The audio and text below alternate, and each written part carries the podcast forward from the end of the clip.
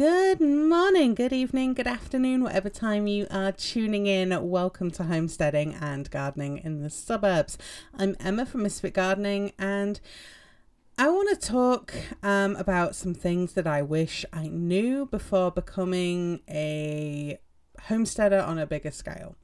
Um, you know, get some land, become a homesteader, go off grid, right? I was watching some videos on YouTube all about that and none of them really share some of the things that you might want to know before going all in. And I kind of want to talk about some things that I learned from, you know, going from a smaller suburban plot to a couple of acres, right? Because there was some things that kind of popped up that weren't necessarily expected. And I know a lot of you listening into this podcast, like, you know, you're dreaming of having a a bigger homestead, you know, some more lands, or maybe you're thinking of, you know, going off grid and things like that. So I wanted to kind of talk about some things that we ran into um, and um, how how we tackled some of those problems. And I'm going to talk about fitness to start with. And I'm starting right here because going from a smaller suburban plot to a couple of acres made me realize that I needed to be a lot more in shape. Um, I've always been a bigger person, and having a homestead made me see how much harder I have to push myself, how much harder the things are that I'm doing on a day to day because of the extra, you know, um, baggage, we'll say, that I'm carrying is, right? You know, the last couple of weeks I've been hiking up and down the field with a wheelbarrow after wheelbarrow of wood chips, mowing an acre with a push mower because the ride on mower broke, right? Been lifting wood, digging out boulders, carrying water to the bottom of the field, right? Chasing after new puppies because if you saw on Instagram, we've got two new border collie puppies, right? There's a lot of manual labor, and some of this definitely isn't a surprise you know, to some of you listening, but to others, let me tell you that it is hard work, really hard work. And I actually enjoy the hard work, ironically. Um, it's kind of fun to do. Um, and I started working out and getting healthy um, and doing some weights and stuff in the house. Um, but it really didn't quite prepare me for the summer. And, you know, trying to get things transplanted took a lot longer because, you know, it, it was difficult and it was tiring. And, you know, having to break new ground before then planting things in, it took a long time to do. And granted, it still probably would have taken me a long time to do, even if I was, you know, um, healthy and you know had a lot of stamina and stuff. Um, but being bigger and you know having those kind of troubles on top um, made things take a lot longer. Um, so if you're wanting life as a homesteader on a lot more land or you're considering an off-grid lifestyle oh my gosh i can't believe that i once considered an idea of going off-grid because um, having you know three acres has kind of made me realize like how much work that is to to um, maintain. And I think if I'd gone off the grid, I would have really, really um, hated my choices. but you know, that's that's what works for for me and my family. Like this, this is great but I definitely would recommend to anybody that's wanting to go for kind of this homesteading kind of deal on a bigger scale is to start getting into shape if you're not already.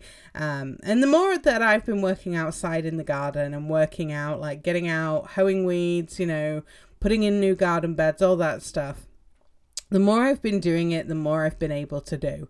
So my stamina is getting a lot better. I'm huffing and puffing less as I'm hiking back up the hill. I can even manage jogging whilst pushing a wheelbarrow, and I am a big girl. So I you know, having this kind of lifestyle is helping me get fitter and get healthier. I've managed to lose weight. I've lost about 12 pounds now, which doesn't sound a lot over the number of weeks that it has taken.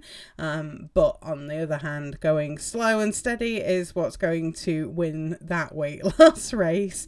Um, but I wish that I had been getting into shape so much earlier. Um, and I know that getting into shape is very difficult, especially when you're juggling, you know, work and, you know, family life and all of the other things. Um, and I, I hear it because that's you know what I used to deal with as well as a long commute as well. Um, and now I try to make time to combine things together. So maybe I will do some you know kind of circuit training thing but I'll combine it with things that need to be done in the garden. So maybe as part of the circuit I'm carrying you know, a full can, you know, jerry can of water down to the bottom of the garden and I'm doing some watering. And then maybe the next bit is I'm jogging up the hill um, and then I'm refilling uh, the water jerry can that I've got, and maybe I'm doing some squats or something whilst that is filling up. Like I try to combine things, um, so I'm not, you know, losing time per se, um, and I'm still able to get a workout, um, you know, doing what I'm I'm normally doing. Um, so that's that's just one of the f- first things that I I realized um, moving into this kind of lifestyle. The next thing is timing is everything as a homesteader, right? You got to start your seeds at the right time. You got to get plants transplanted at the right time for your climate. Get full crops started on time, which by the way is right now if you're in a northern climate. Um, you know, you want to have a successful fall garden. You want to be harvesting at the peak of freshness and flavor. You want to be getting your harvest preserved, raising animals, making sure that they're cared for. It all takes time and balance. And we didn't do animals this year, and um, we did that so we didn't overwhelm ourselves. And I'm really glad about that. Um, I think many of us put unnecessary pressure on ourselves to have all of the things like right now right this second right? Um otherwise we're not a homesteader right? I don't know if you've ever felt like that. I didn't i felt like that. Like i didn't feel i was a a real homesteader until like i had chickens in a garden and and all of that kind of stuff. I don't necessarily feel like a, a homesteader right now even though i've got three acres and you know a garden and all of these things right? And um, you know some of that is kind of the uh, the comparison, right? You're looking at other people's Instagram posts or whatever, and you know, oh, they've they've got all this thing, and oh, doesn't that look lovely? And yes, that's what a homesteader should be. But even though we we live like a home homesteader, sometimes you don't feel like it. Um, and you know, one of the things that is often happening with people who are doing this kind of lifestyle, especially when you're juggling, you know, work and everything else, is, you know, you're not missing out by going slow, right? By going slow and steady and by, you know, taking your time, you're going to have more success in the long run. By trying to do everything, that can run you into burnout and hating the lifestyle that you chose kind of like me running up a hill when I first started doing it. Hated all the life choices that I did right there. Um, but, you know, eventually, as I got used to doing some of these things, I started to enjoy it more. And I like to reflect on the why I'm doing this. Like, why am I choosing to live this life? Right. And, you know, it, I always try to go back to that why um, you know, after I've run up the hill and I'm really tired and struggling to you know, stand upright. Um, but also, you know, I'll be out checking the plants and things have got eaten by some critter and it's really frustrating, right? I'm pretty sure it's natural to be frustrated when you've lost 50 plants of broccoli and cabbages combined because they've been eaten by something. And then you're thinking, like, why am I doing this? What's the point of this? right? There's no one forcing me to live like this this way, right? I'm not in medieval England, right? Or not an early settler or a pioneer or anything else, right? And it's important to remember that why so you're not feeling totally defeated. And it's okay to take a break and recharge your batteries or sharpen the saw um, was another way that I, I heard it expressed right when you need to um, you know for my husband that's going fishing um, for me it's crochet or it's cuddles with the dogs and netflix or maybe it's doing a bit of dog training right there's that's something that gives me a lot of joy is when i am working with my dogs like volt my um, irish wolfhound collie cross or lurcher rescue he is I mean, he is amazing when I start working with him on doing tricks, right? We're, we're looking at doing some um, trick dog stuff together. And you know spending that time like not doing like homestead stuff kind of takes you know gives your mind a chance to to reset and um, watching him work's actually incredibly fun to do um, especially when he really gets gets into it and he's like really working hard to to get the treat the same with the border collies, right? Having, you know, just watching them play fetch with the ball and running around, or, you know, the puppies just learning their, you know, sits and lie downs and paw, right? You know, some of the basic kind of obedience stuff, like seeing them learning that and, you know, getting into into that is um, actually quite a good way that I like to recharge um, my batteries, and it's good for the dogs too because um, having unruly dogs is is no fun for anybody. Even though you know I got a border collies, so those of you that have border collies, you know what life is like with border collies. um, but it is okay to take that break and recharge them when you need to, and it's it's good to be able to acknowledge like this is too much, and you know I need to dial things back a bit. And having your why, like why you're doing this, is to help you through when things don't go to plan but I also recommend, as well as having that why, is having a plan for the year or the next five years of goals if you're feeling ambitious to kind of help, you know, keep you on track with those bigger important goals that you want to achieve as a homesteader. It might be that you want to grow enough cucumbers to make pickles for the year, or maybe you want to pick up and learn a new skill like sewing or woodworking or crochet or knitting or whatever it is, right? Maybe it's fermenting, you know it might be that you want to make a portable solar powered generator to practice for living off grid. Or maybe you want to put in swales for your garden to move water around more efficiently on your property. Uh, so, for example, our plan for the homestead over the next five years looks something like this Put the garden in, begin landrace project. Two, have old commercial chicken barn demolished.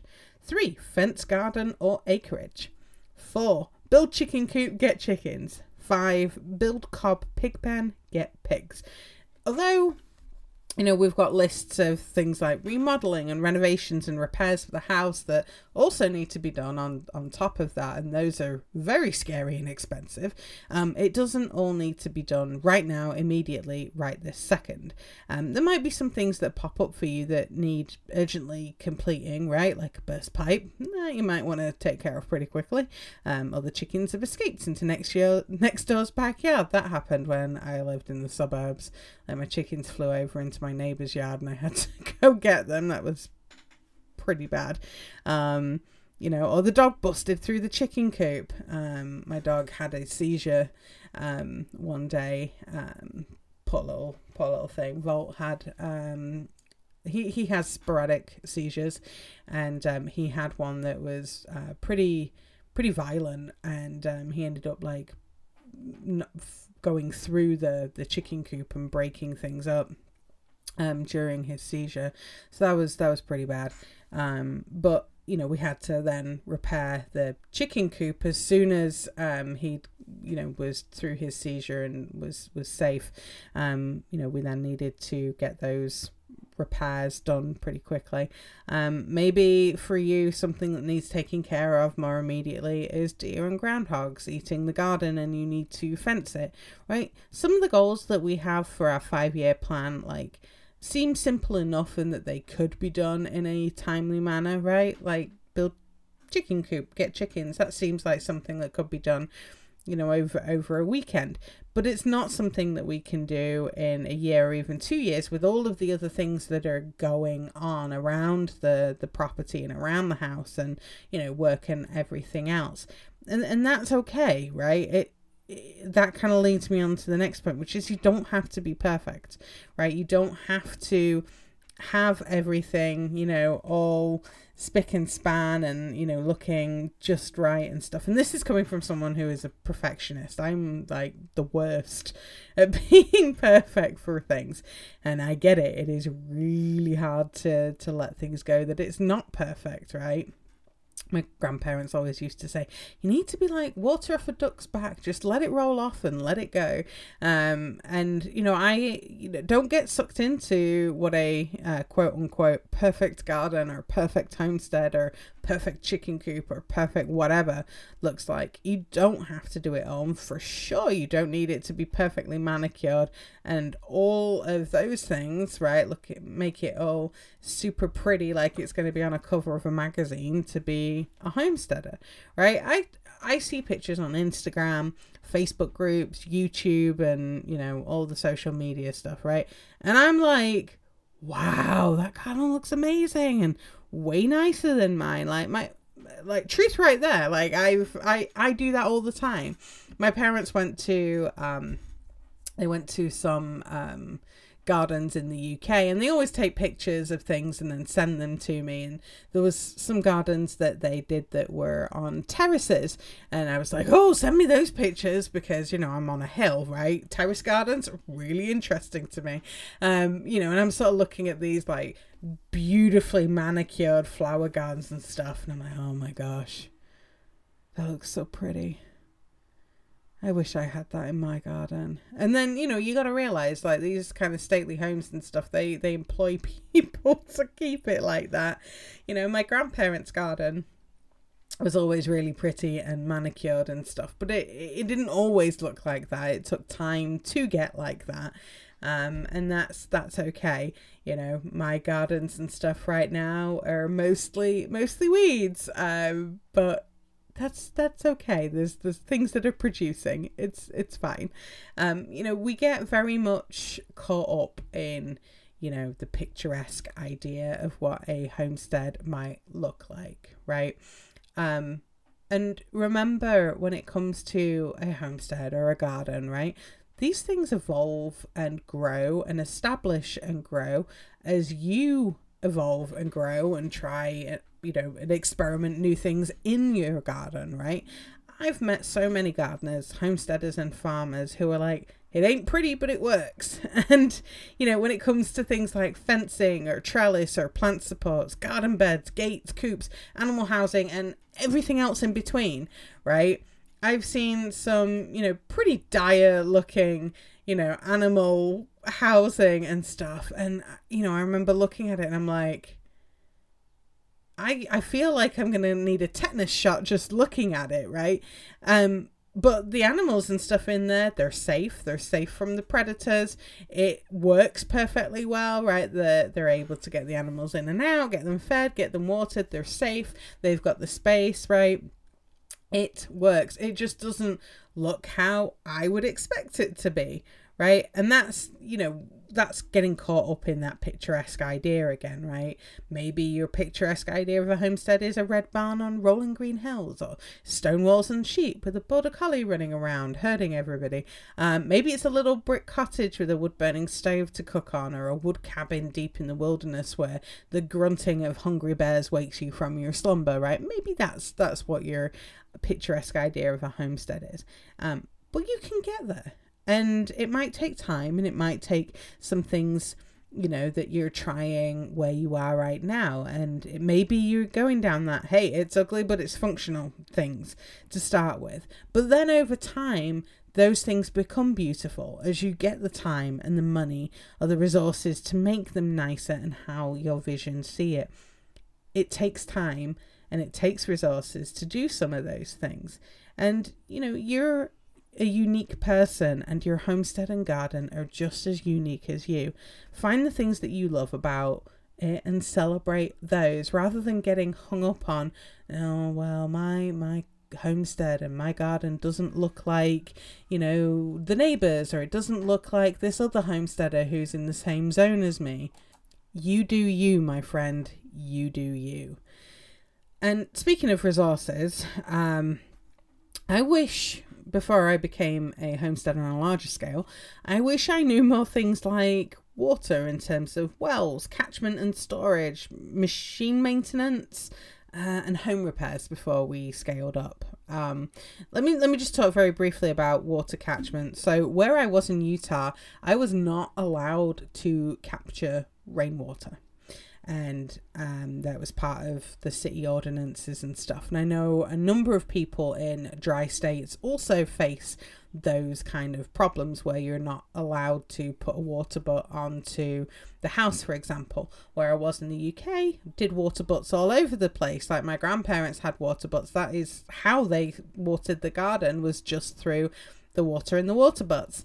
And that's exactly what I'm wanting to do here in Maine too, is having some water butts, you know, set up so I can, you know, collect water off um, the house, off the my husband's wood shop, off the coop thing, the lean to, and you know, anything that I can get a water butt or rainwater catchment system set up onto, I want to do that. Now, I wish I knew a bit more about some of those other options that you have. Um, swales is one way that you know water is moved in permaculture, um, and I wish that I kind of understood a bit better about um, how to plan putting in a swale and moving water around a property, especially on something like a slope that I have now, um, because you've got to be kind of careful with how you put in um, beds and move water and stuff so you don't get a landslide when you're on a hill.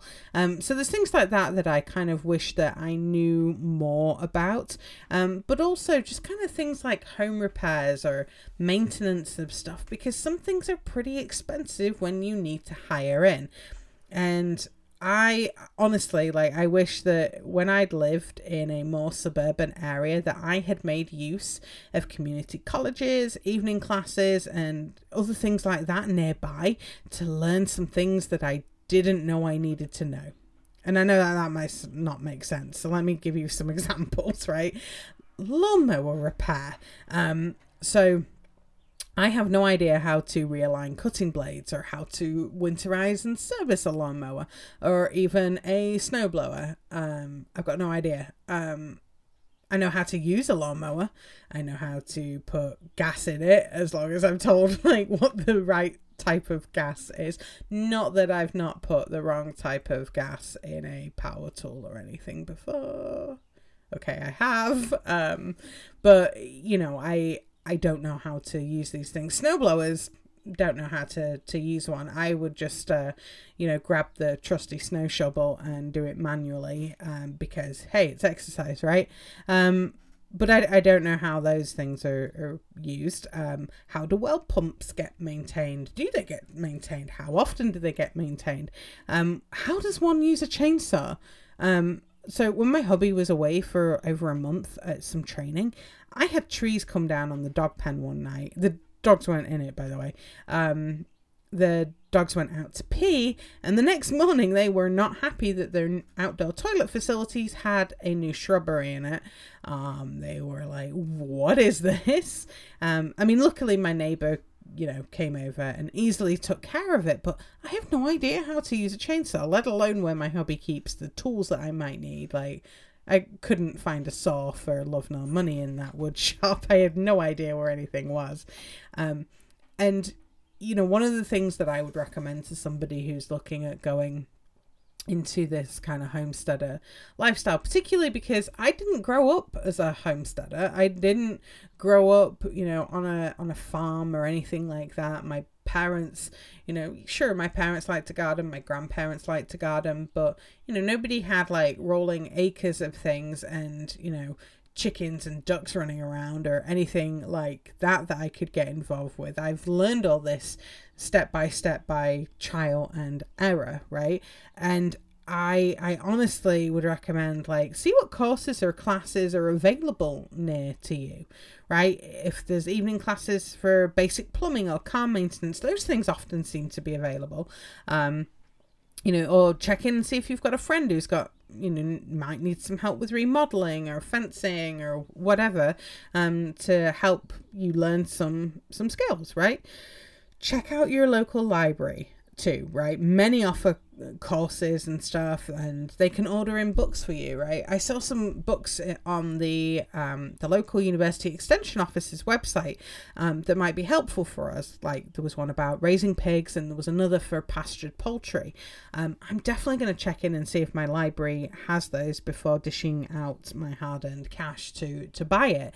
Um, but definitely see if there's you know things nearby that you can help with. The other thing that i wish that i'd done more of is kind of actually talk to people face to face who had various types of animals so i could see like what really goes on with how these things are raised and what it kind of takes to do that.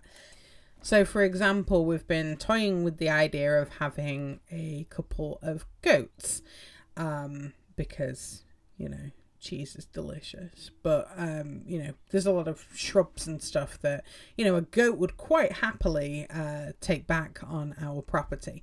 Um, and you know, I've talked to people who've owned goats, and you know, it's it's really kind of I guess polarizing. It's either one one end of the spectrum or the other. Um, because I've had some people who've said like they're really easy to take care of, and there's you know little problems and stuff with them. And I've had other people who are like goats are a nightmare. Like I couldn't keep them contained. I couldn't keep them out of the things that they shouldn't be in. Like you know, it, it was just like one was you know like a a Disney story and the other was a horror story. It was it was pretty bad. Um, but being able to kind of talk to people who've had animals and you know get some hands-on experience with doing that, even if it's you know mucking out a cow stall or something, right? Just to kind of have an opportunity to ask questions and kind of see what it's really like having um, to take care of some of these animals chickens i kind of wish i'd been able to sort of talk to some people more about chickens before we we got them. Um and you know now like i feel I, have got a, a handle on chickens i think i've i've had enough and they are relatively straightforward. Um, but sometimes you get some weird and wonderful things pop up that you're not overly sure on, and it's kind of nice if you're able to talk to somebody that's got a bit of experience about those kind of things. Um, so having a, a network of people that you can talk to is very, very um, helpful. Um, but also, you know, being able to have, you know, an opportunity to ask questions um, about maybe it's house repair, maybe it's, you know, raising animals or even gardening, right? I mean, a lot of places here in the US, particularly, there are local extensions you have. Um, you know these kind of expert gardeners and you're able to ask questions about things and they're able to help you um, for you know for free basically. Um, master gardener programs they're usually called. And um, that's a, a really great resource um, for people especially if you're you're new um, to an area and you're not too sure what is going on. So make use of those programs if they're there um, for you um, I also wish that we had done a lot more research, um, and specifically a lot more research in planning, like the cost of electrical and heating bills, um, fencing, preemptive repairs, and that we had saved a lot more. Um, so, for example, when we first moved in, which was October last year, so 2021, we have needed to have um, water filtration put in so the well water uh, tests came back with some questionable results. Um, maybe that was just because the house hadn't really been used for a while. It was kind of sat for a bit. Um, but e- even so, like the the levels of um, some heavy metals and stuff were kind of wor- worrisome and you know I didn't want to risk that with my family. So you know we put in a water filtration system which is expensive. Um, we had emergency plumbers needing to come out. We had uh, the damage from the rat um, including two ruined dishwashers. Thank you rat. Um, things that needed to be done for homeowners insurance were insanely expensive. And honestly i wish that i had at least doubled our savings or I had really, really kind of gotten some good quotes for things. Um, which I get's really difficult. Like it's quite difficult to get people to come out to give you quotes, right? I can't tell you the number of contractors that you know we have you know called and left messages with and tried to line up for quotes and coming in and taking a look at stuff only for them not to not to show up.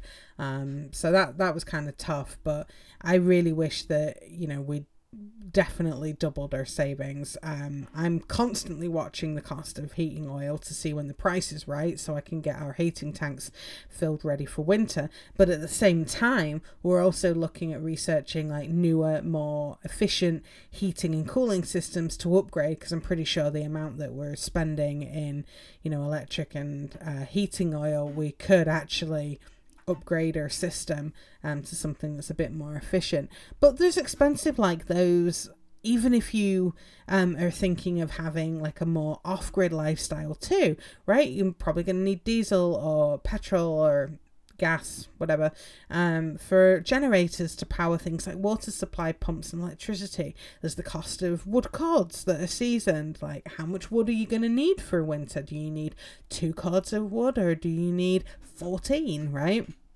what about propane? Where can you go to get that filled up? Is that something that can be delivered to you, right? How much is it to set up a solar system?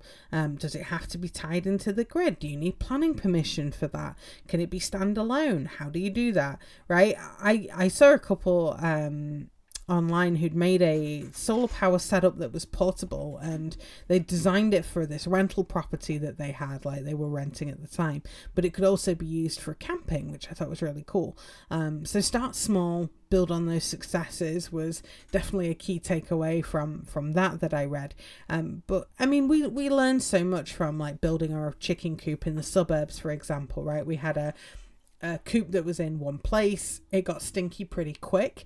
Um, and even though like I've got the land to have a coop in a stationary position um, here, it's not really something that we want to do. Like, I want to have the ability to move that coop, have them deposit manure around the property, and also like eat a lot of, you know, bugs and ticks and stuff like that. So, you know, I, I learned things about like what plants the chickens readily ate, those plants that the chickens didn't eat, um, kind of what chickens were more inclined to forage for. It wasn't snails, it wasn't slugs, unfortunately, um, unless it was the Brahma, and then they gobbled those up really well.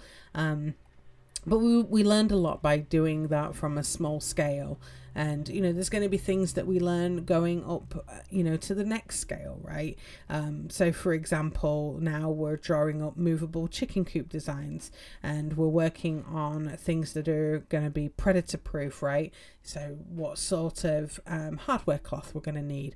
Like how far down and out do we need to do the skirt? So by that i mean you know where the ground touches the um the coop or where the coop touches the ground rather there's going to be like a, a hardware cloth or something that lies flat against that ground to kind of stop things like foxes and stuff from burrowing down to get under um, and into that coop. Like, how far out does that need to be? Um, what's the best way to be able to um, build that so those skirts don't get in the way when we're trying to move the coop, right? We don't want those things to get broken stuff like that.